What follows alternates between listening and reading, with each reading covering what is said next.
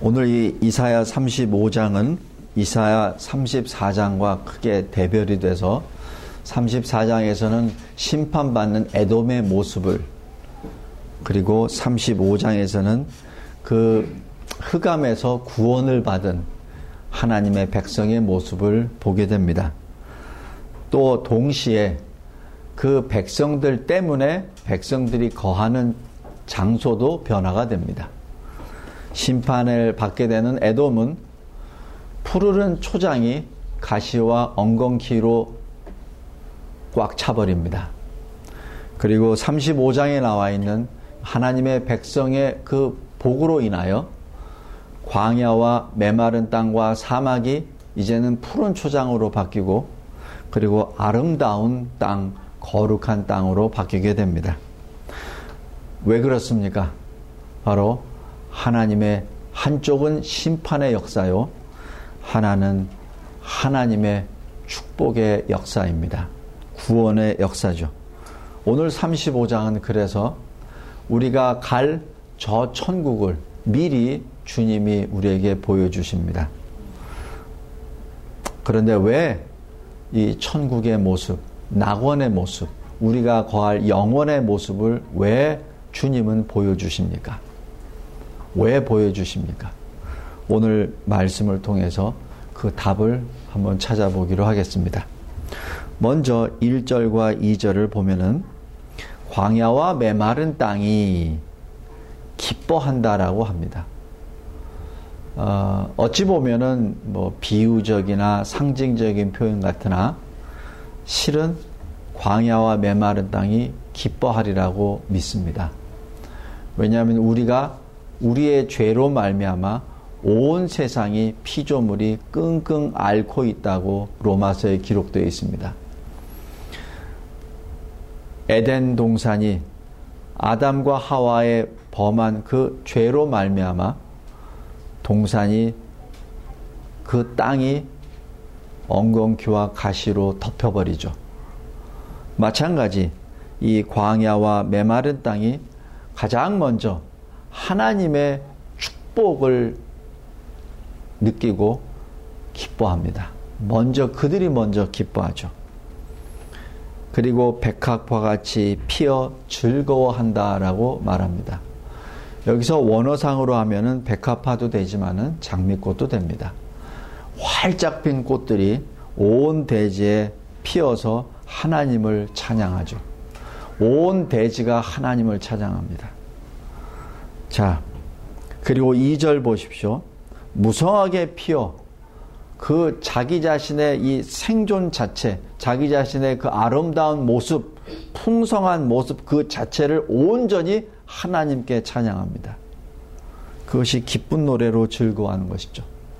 레바논의 영광, 레바논은 백향목이 많이 나는 곳이요, 갈멜은 웅장한 상수리 나무가 유명한 곳이요, 그리고 사론, 샤론은 바로 꽃과 푸른 초장이 아름다운 곳입니다. 바로 그러한 모든 것들이 다시 회복된다. 다시 과거에 있었던 그 영광, 하나님이 창조하셨던 그 아름다운 기쁨, 영광을 다시 회복되리라. 그리고 뭐라고 하죠? 여호와의 영광을 보리라. 또 우리 하나님의 아름다움을 보리라. 무엇을 말합니까? 자연의 회복을 통하여 하나님의 영광과 하나님의 아름다움을 보게 된다는 뜻이죠. 하나님은 진정으로 우리가 형용하고 우리가 예상할 수 없는, 예측할 수 없는 영광과 아름다움 그 자체입니다. 우리가 무엇을, 어떤 물건을 보면은 그 물건을 만든 사람을 대략 예측할 수 있지 않습니까?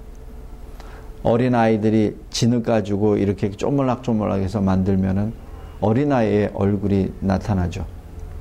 마찬가지입니다. 이 온 세상을 바라보십시오. 비록 죄 때문에 많은 아픔과 상처가 있는 이 세상이지만은 우리가 저 산과 그리고 넓은 대지와 그리고 끝없는 바다를 볼 때 그 창조주의 위대하심을 우리가 알 수 있습니다. 그 꽃들과 나무들과 형형색색에 이루어져 있는 모든 자연, 모든 만물을 바라볼 때 그 아름다움을 우리가 느낄 수 있죠. 우리가 아무리 아름다운 것을 만든다 하더라도 그 아름다움을 쫓아갈 수가 없습니다. 솔로몬이 아름다운 옷을 입었습니까? 솔로몬이 귀한 금으로 옷을 다 입었습니까? 부드러운 실크로 다 만들었습니까? 그래도 저 야생 들판에 나와 있는 야생화 하나만 못하리라 라고 말씀하시지 않습니까? 그 들꽃 하나 만들 수 없는 존재가 우리 인간입니다. 우리 인간이 아무리 과학이 발달하고 아무리 능력이 탁월한다 하더라도 자풀 하나 만들 수 없습니다. 흉내는 내죠. 여기저기 DNA를 이렇게 바꿔서 흉내는 냅니다. 그러나 그 DNA 자체는 만들 수 없습니다. 자풀 하나 만들 수 없는 것이 우리 인생입니다. 그런데 여기 1절, 2절에서 보면 모든 온 세상이 버려진 땅, 저주받은 땅, 그리고 아예 물이 없는 땅, 들짐승만 머물고 있는 그 땅이 하나님을 찬양합니다. 소리를 내리는 것이 아니라 그 땅이 변화되어 하나님을 찬양합니다.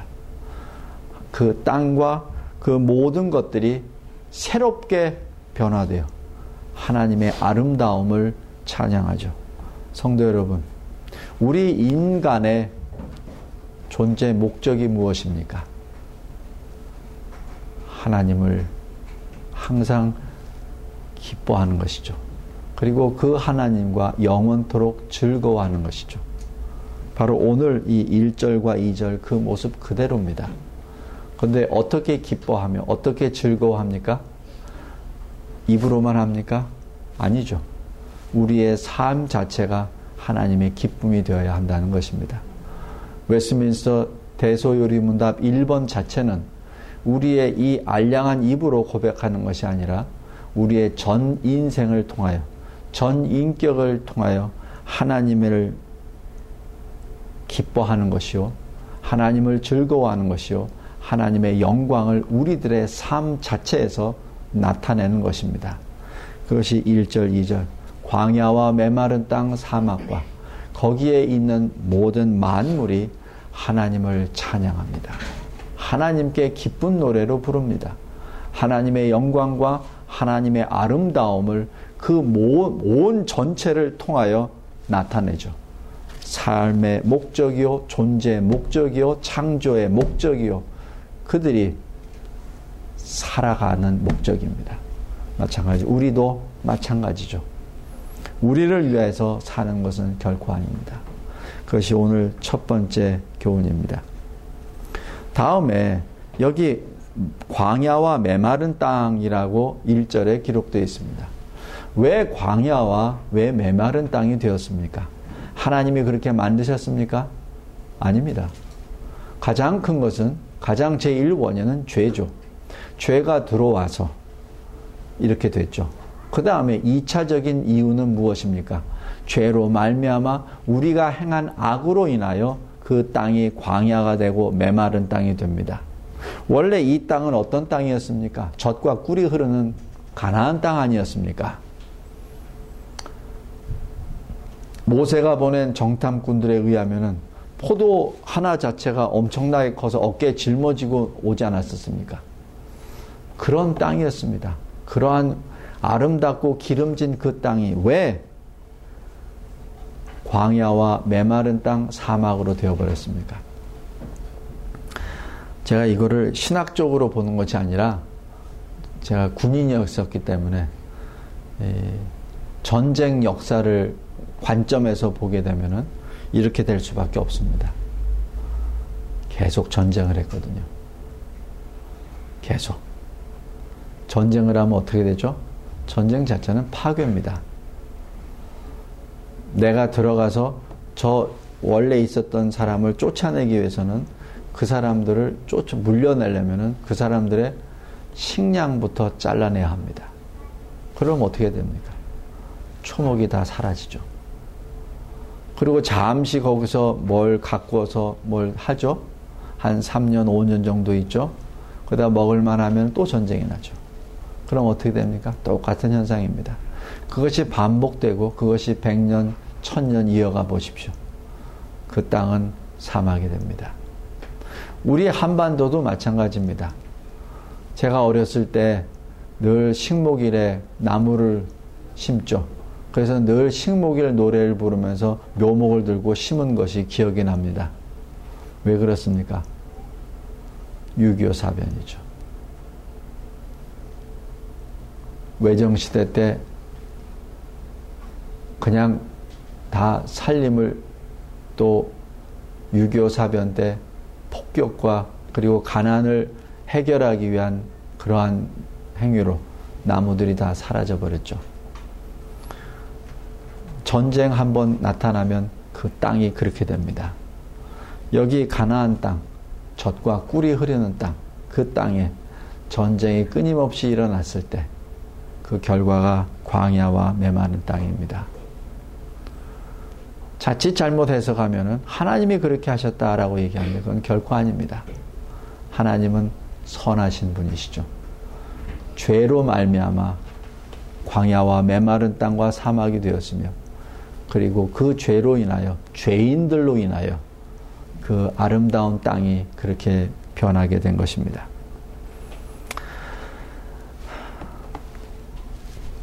자, 이제 3절부터 3절 4절을 보겠습니다.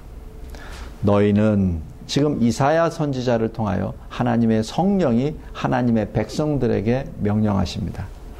약한 손을 강하게 하며 떨리는 무릎을 굳게 하라. 여기서 손이 만약에 약하다면 어떻게 되죠? 뭘 할 수가 없죠. 사람이 손이 약하면 아무것도 할 수가 없습니다. 못질도 못하죠. 더더욱이나 자기를 지킬 수도 없습니다. 만약에 무릎이 흔들리면 어떻게 됩니까? 내 몸을 지탱할 수가 없죠. 내 몸을 지탱할 수 없다는 얘기는 무엇이죠? 나는 어떠한 위협이나 공격에도 나를 방어할 수가 없습니다. 아무것도 할 수가 없어요. 그래서 이 손은 어떤 행위를 의미하고 이 무릎은 어떤 인내를 의미한다라고도 해석을 하기도 합니다. 하여튼 이 손이 약해서 축 처져버리고 이 무릎이 후들후들 떨려서 제대로 서 있지 못한다는 얘기 자체는 자기 자체를 지탱할 수 없다는 그 사실입니다. 너무 두렵고 떨리는 것이죠. 4절에 어떻게 됩니까? 그 겁내는 자들에게 이렇게 이르기를 굳세어라, 강하라, 두려워하지 말라. 왜냐하면 너희 하나님이 너희의 원수를 쳐내리라. 너희들의 원한을 갚아주시리라. 그리고 하나님이 오셔서 너희를 구하시리라 라는 말씀이죠. 자, 여기서 3절 4절을 보면은 이 너희는, 이 말을 듣는 자는 누구죠? 이스라엘 사람들입니다. 하나님의 백성들이죠. 근데 하나님의 백성들이 왜 이렇게 겁을 내게 되었습니까? 믿음이 연약해졌죠. 믿음이 연약한 자이기에 더 이상 힘을 낼 수가 없었습니다. 그래서 하나님이 이사야 선지자를 통하여 이렇게 말씀합니다. 강하라, 두려워하지 말라. 왜냐? 주님이 너희의 원수를 물리쳐 주시리라. 주님이 너희를 구원해내리라. 그런데 어떻게 물리치고 어떻게 구원해내죠? 잘 보십시오. 너희의 하나님이 오사. 또 어떻게 구원하십니까? 하나님이 오사. 하나님이 오시어. 성도 여러분, 여기서 하나님의 백성들은 커다란 위로를 받습니다. 어떻게? 임마누엘 하나님이 나에게 오시어. 나의 원한을 다 갚으십니다. 나의 대적들을 다 물리치십니다. 임마누엘 하나님이 나에게 오시어 나를 구원해내십니다. 제가 과거 처음 수영 배울 때 한번 물에 빠진 적이 있었어요. 열심히 자유형을 이렇게 하다가 한번 고개를 해서 숨을 쉬려고 딱 했는데 그때 물이 확 들어오더라고요. 그래서 처음 수영 배울 때니까 난감하죠. 그리고 그때는 이제 젊었을 때니까 깊은 곳에서 내가 한번 나를 테스트하리라 해가지고 5m에서 깊은 데서 했었습니다. 당연히 먹죠. 꼴깍꼴깍 먹는데 아무 생각도 없더라고요. 그냥 톡 한번 먹고 나니까 그 다음 아무 생각도 없고 그냥 밑으로 쭉 내려왔는데, 아, 이러면서 죽는 거구나 라고 생각했습니다. 그때 제 친구가 제 몸을 탁 하더니 자기가 바닥에서 서버리더라고요.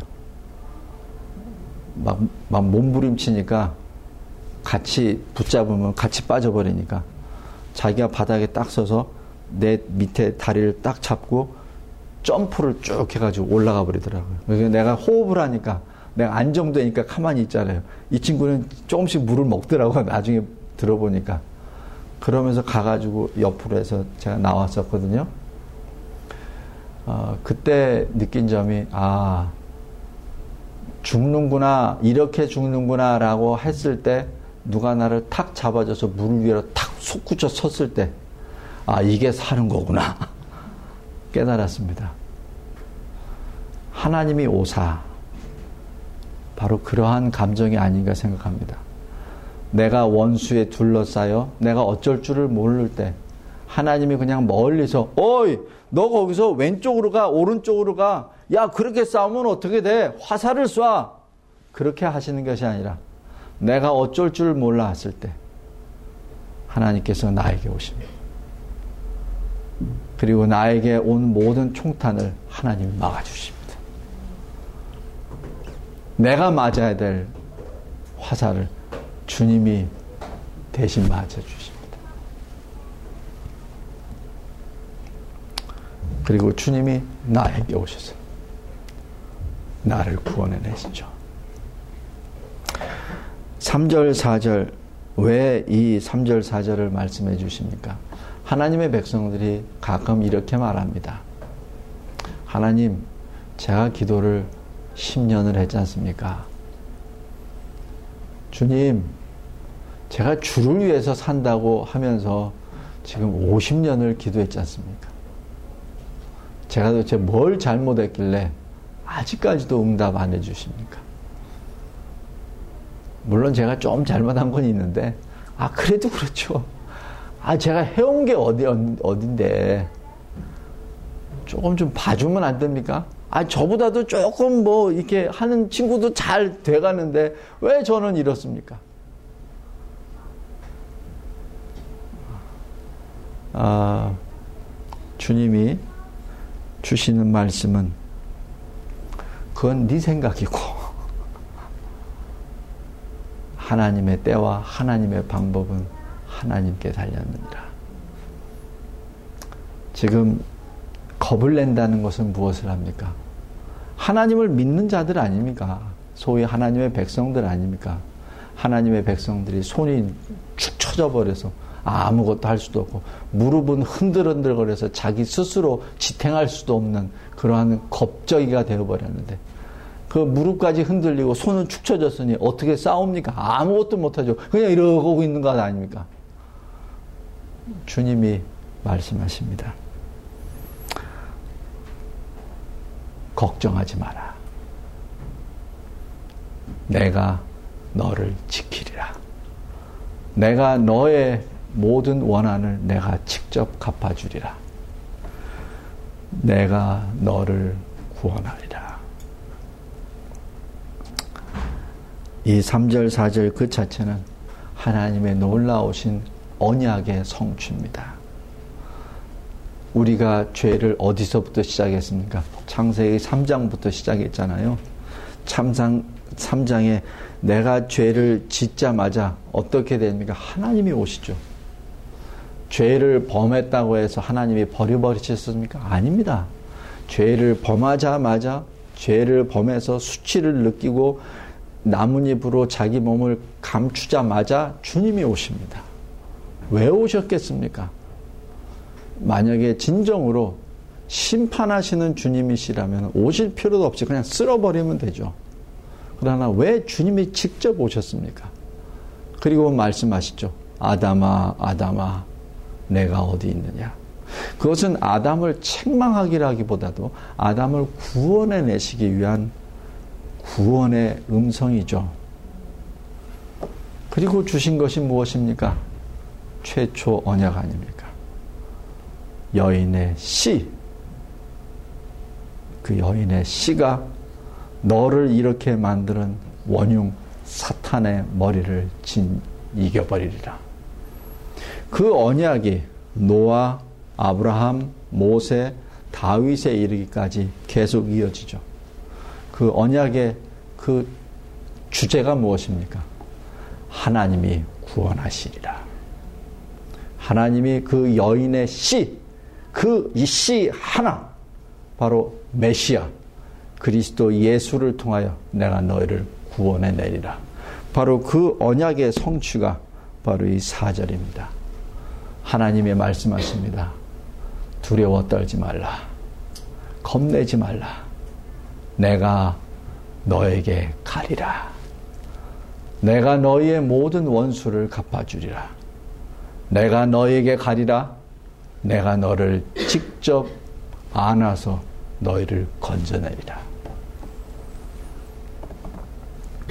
다음에 5절, 6절, 7절은 놀라운 변화가 나타납니다. 그 첫 번째 단어가 그때. 그때가 언제입니까? 주님이 오실 때. 바로 4절에 하나님이 오사. 하나님이 오실 때. 바로 그때. 우리 주 예수 그리스도께서 다시 오실 그때. 재림의 그때. 종말의 그때. 그 순간에 어떻게 됩니까? 맹인의 눈이 뜹니다. 못 듣는 자의 귀가 열립니다.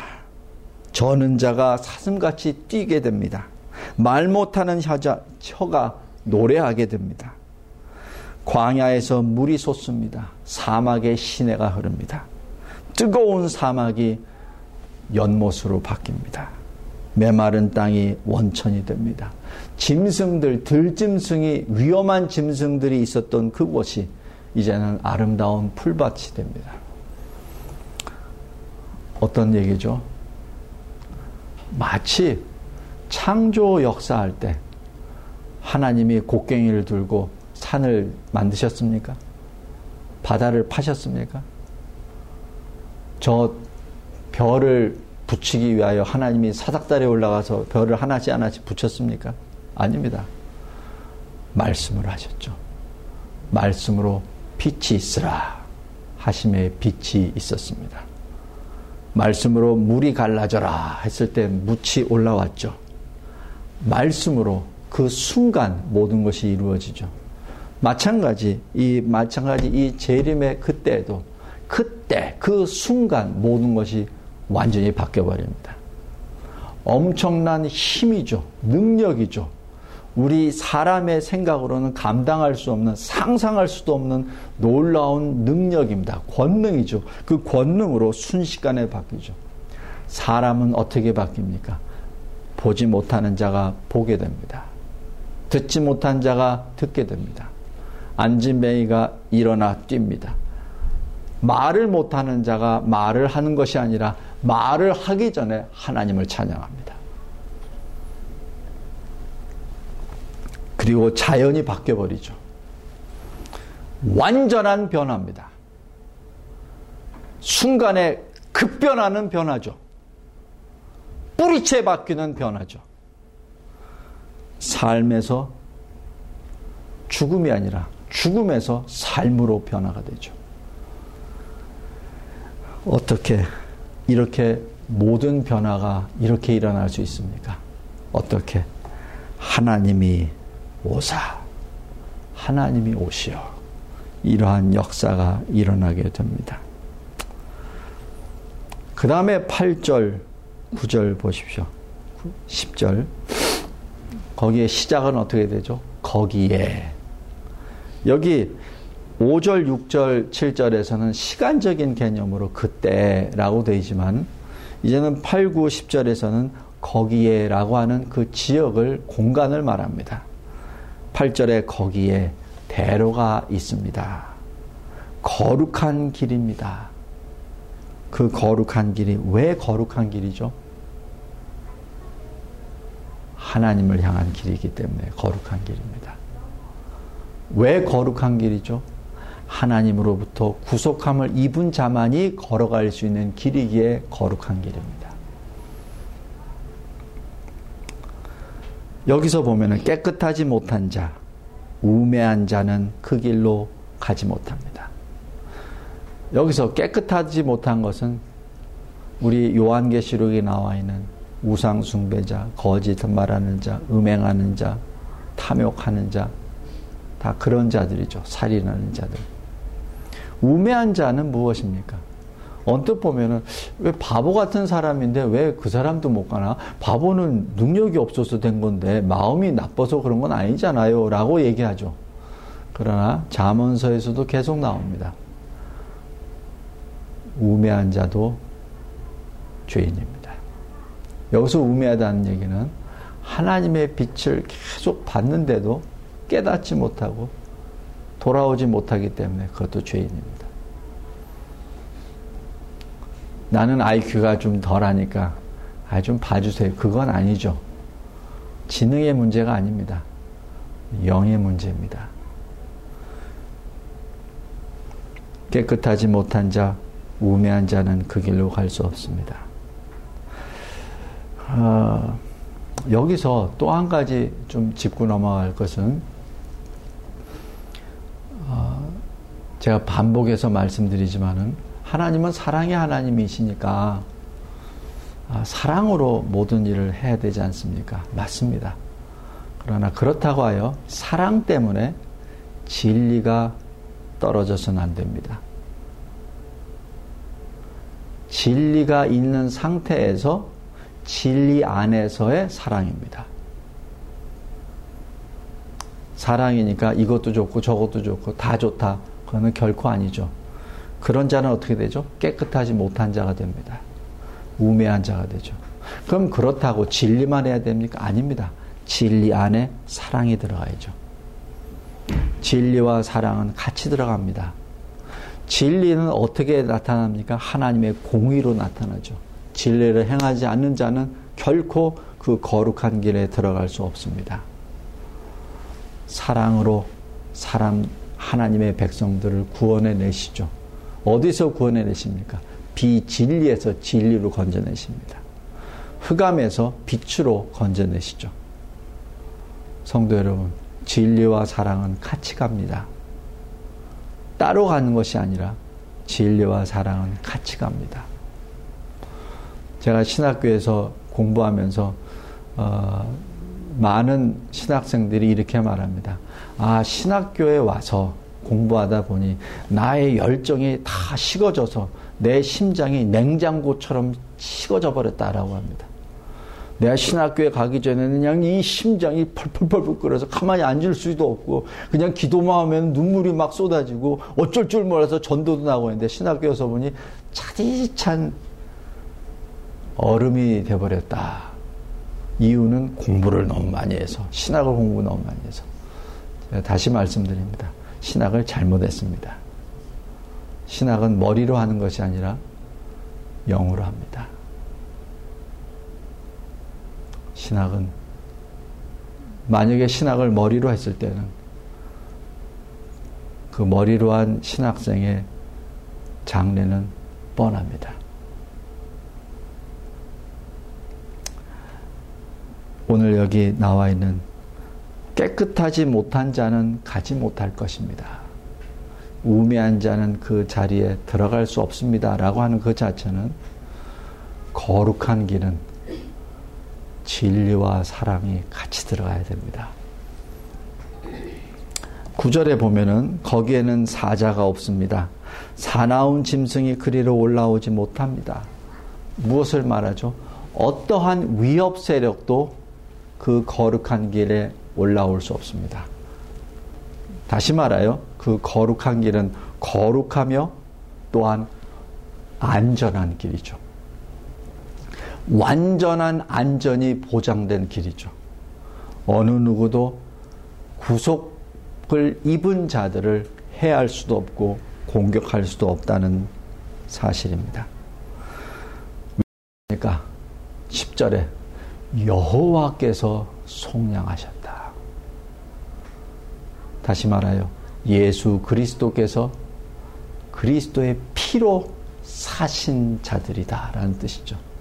그러기에 그리스도 안에서 하나님의 사랑을 어떠한 세력도, 어떠한 권세도, 어떠한 과거, 현재, 미래도 끊을 자 없도다 라고 선언하는 것이죠.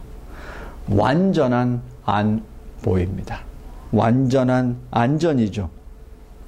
그래서 어떻게 되죠? 10절에 속량함을 받은 자들이 돌아오되, 여기서 돌아오다는 말씀을 잘 기억하십시오.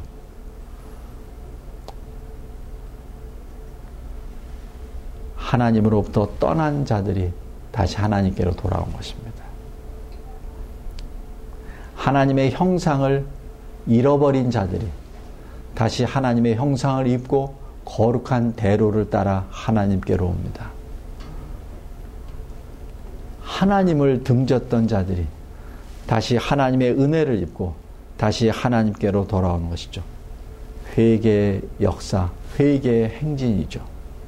바로 그러한 사람들이, 의인들이, 구속함을 받은 자들이, 하나님의 사랑을 받은 자들이, 하나님의 참 백성들이 하나님께로 돌아올 때 어떻게 돌아옵니까? 찬양하며 돌아옵니다. 왜 우리가 예배 드리기 전에 찬양하고, 예배 드리며 찬양하며, 예배 끝날 때 또 찬양합니까? 왜 우리가 살면서 왜 찬양을 계속합니까? 그 찬양의 주제가 무엇입니까? 하나님이십니다. 그 찬양의 주제가 무엇입니까? 하나님이 나에게 행하신 구원의 역사죠. 그것이 찬양의 전체 아닙니까? 왜 찬양합니까?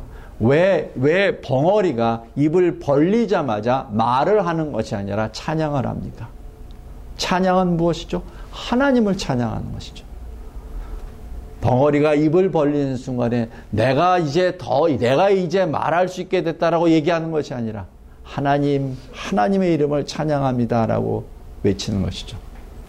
그것이 우리가 구원받은 목적입니다. 그것이 우리가 피조물로서, 지음을 받은 자로서의 존재 목적입니다. 우리의 의무요, 우리의 본분이죠. 10절 이어서 보면은 시온에 이르러, 여기서 시온은 하나님이 계시는 바로 그곳을 상징하죠. 그곳에 도착해서 그들의 머리 위에 영영한 희락을 띠고 기쁨과 즐거움을 얻으리니 슬픔과 탄식이 더 이상 존재하지 않더라라고 기록합니다. 그 머리 위에 보통 생각하는 것은 무엇을 말합니까? 면류관이죠. 그러나 여기 보면 그 머리 위에 영원한 희락과 기쁨과 즐거움이 있다고 하였습니다. 우리가 쓸 면류관은 우리가 생각하는 어떤 성공의 면류관이 아니라 하나님이 나를 구원해 주셨다, 하나님이 나와 함께 계신다는 그 기쁨이 우리의 면류관입니다. 멋있는 금관이 아닙니다. 값어치 나는 보석들이 장식되어 있는 금관이 아닙니다. 그 금관은 내가 하나님의 백성이 됐다, 내가 하나님과 함께 있다, 내가 하나님을 24시간 영원토록 볼 수 있다는 그 기쁨과 즐거움과 희락 자체가 우리의 면류관입니다. 성도 여러분, 여기서 몇 가지 교훈을 간추려 보겠습니다. 첫 번째 하나는, 하나님은 하나님을 사랑하시는 자기 백성을 위하여 천국을 예비하십니다. 그 천국에 있는 그 집은 사람의 손으로 지은 것이 아니요, 하나님이 친히 예비하신 이 세상에 이 썩어져 버리고 헤어져 버리는 이 장막이 아니라 하늘에 있는 하나님이 직접 예비하신 맨션입니다. 고린도후서 5장 1절입니다. 하나님이 직접 만드신 맨션입니다. 영원한 맨션이죠. 둘째로 2절에 보면은 이 아름다움을 얻을 것이다 라고 기록합니다. 또 4절에 보면은 하나님이 오사라는 말씀이 있습니다. 무엇을 말하죠? 우리의 구원은 우리의 공로가 아니란 뜻입니다. 우리의 구원은 하나님이 주시는 은혜의 결과입니다. 은혜의 선물이죠. 내가 어떻게 해서 구원을 얻은 것이 아닙니다. 그냥 하나님이 나에게 조건 없이 그냥 주신 것이죠. 그냥 하나님이 절대 주권으로 선수적으로 나에게 먼저 주신 것입니다. 내가 부르짖기도 전에 주님이 먼저 나를 택하셨고, 내가 이 세상에 존재하기도 전에 주님이 내 이름을 주님의 생명책에 기록하시고 주님이 원하시는 그때 나를 구원하십니다. 그러나 그 때는, 세 번째, 그 때는 마치 하나님만 좋으신 그때라고 생각하나, 그러나 실은 나에게 가장 좋은 때입니다. 내가 무엇이 부족합니까? 그 인내의 때 그 부족함이 채워짐을 깨닫기 바랍니다. 내가 왜 10년, 20년, 50년을 기도했는데 왜 아직도 응답이 없습니까? 하나님이 여러분에게 더 좋은 것을 주시기 위한 것입니다. 그래서 세 번째는 우리의 기도의 응답 그 자체는 하나님이 하나님의 방법으로, 하나님의 때, 하나님이 가장 선하신 방법으로 역사하십니다. 그래서 넷째, 우리는 늘 위로를 받고 힘을 내죠. 왜냐하면 하나님이 하나님의 방법으로 나를 지켜주시고 나를 구원해 내시기 때문에 그렇습니다. 자칫 잘못하면은 내가 이 세상에서 죽지 않고 잘 사는 것이 하나님이 나를 지켜주신다라고 생각할 수 있습니다. 그러나 그것은 맞을 수도 있고 안 맞을 수도 있습니다. 왜냐하면 하나님께서 너 죽어라. 그럴 땐 죽어야 됩니다. 잘 죽어야 됩니다. 잘 죽어야 됩니다. 잘못 죽으면 개죽음이 됩니다. 제가 지금 여기서 죽으면은 상당히 좀 하나님이 손해인데요. 그래도 죽어야 됩니까? 하나님이 말씀하시죠. 내 손이 짧아서 너를 못 살리는 줄 아냐? 너는 지금 죽어야 너도 좋고 모든가 좋다. 넌 죽음으로 나의 영광을 나타내라. 그럴 때는 죽어야죠. 그것이 하나님의 응답입니다. 물론 잘 살아서 하나님의 영광을 나타내는 것도 있습니다.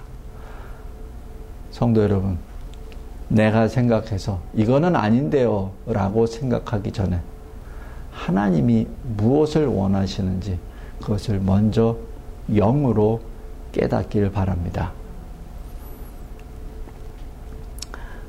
그 다음 마지막 하나입니다. 왜 그러면 그때 거기에 라는 말씀을 하시며 우리가 거할 영원한 처소를 왜 보여주십니까? 성도 여러분, 우리의 믿음을 위한 것입니다. 우리의 믿음을 더욱더 견고하게 만들어 주시기 위함이죠. 나의 백성들아, 그때가 있다. 순교자에게 말씀합니다. 순교자 누구누구야? 지금 칼 앞에 내가 있느냐? 그때 거기에 내가 너와 함께하리라. 스데반이 돌로 맞아 순교 직전에 우리 주님이 보좌 우편에 앉아 계시는 것이 아니라 서 계시면서 하늘 문이 열리고 그리고 스데반을 바라보고 있지 않습니까? 뭐라고 하겠습니까? 그때 거기에 내가 너에게 가리라. 그래서 스데반은 다음 대인 예수님처럼 순교를 기쁨으로 맞이할 수 있었지 않습니까? 성도 여러분, 왜 천국을 보여주십니까? 왜 우리가 가야 될 곳을 하나님이 미리 보여주십니까? 우리의 믿음을 위한 것이죠. 그리고 그 믿음의 그 가운데 늘 소망을 우리에게 심어주십니다. 그 힘으로 사는 것 아닙니까? 그러면서도 주님은 분명히 짚고 넘어갑니다. 혹시 여기 앞에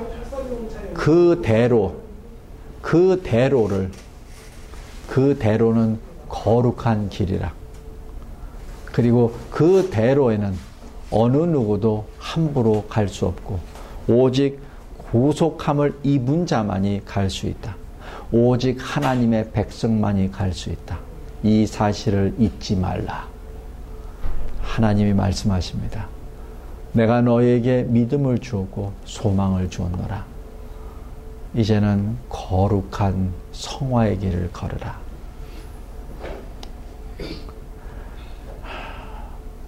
이 이사야 35장 결론이 요한계시록 21장입니다. 21장 한번 보겠습니다.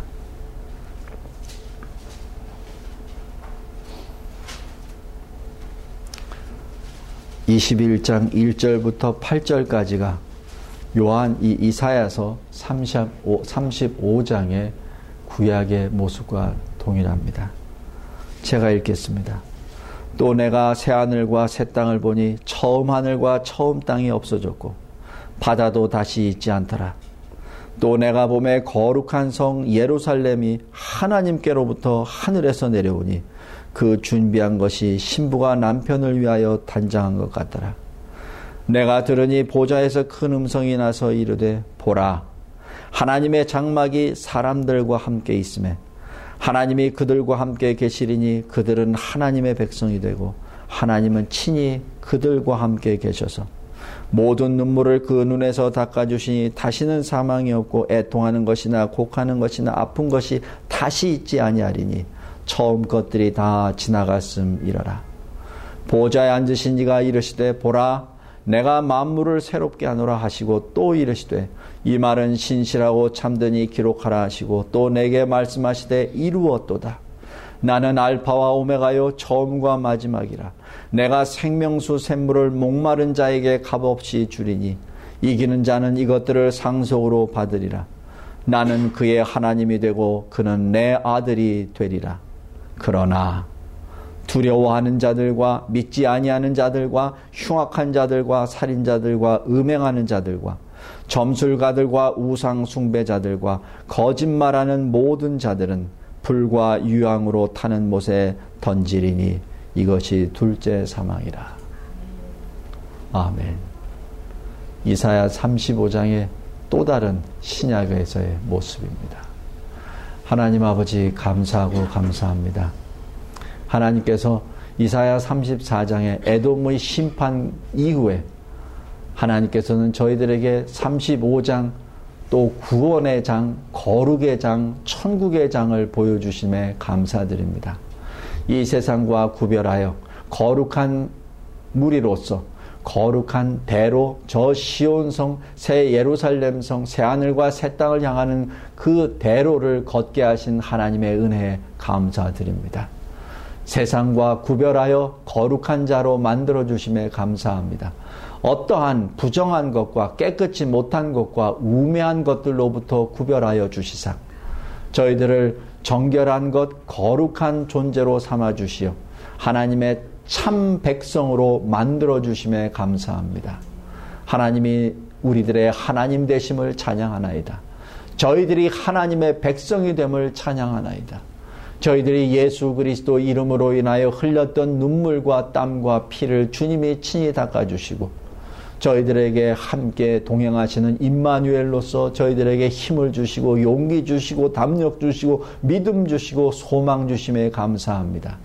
진리이신 예수 그리스도, 그 길이신, 그 대로이신 예수 그리스도, 그 생명이신 예수 그리스도, 그 안에서 늘 하나님의 위대하신 측량할 수 없는 사랑을 만끽하며 찬양하며 기뻐하며 즐거워하는 주의 백성 되게 하여 주심을 감사드립니다. 하나님, 이 감격으로, 이 감사로, 이 기쁨으로 걸어가게 하옵소서. 주님 앞에 서는 그 순간까지, 그때 거기에 주님 앞에 서는 그 순간까지 주를 위하여 살고 주를 위하여 죽게 하옵소서. 예수 그리스도의 이름으로 기도드리옵나이다. 아멘.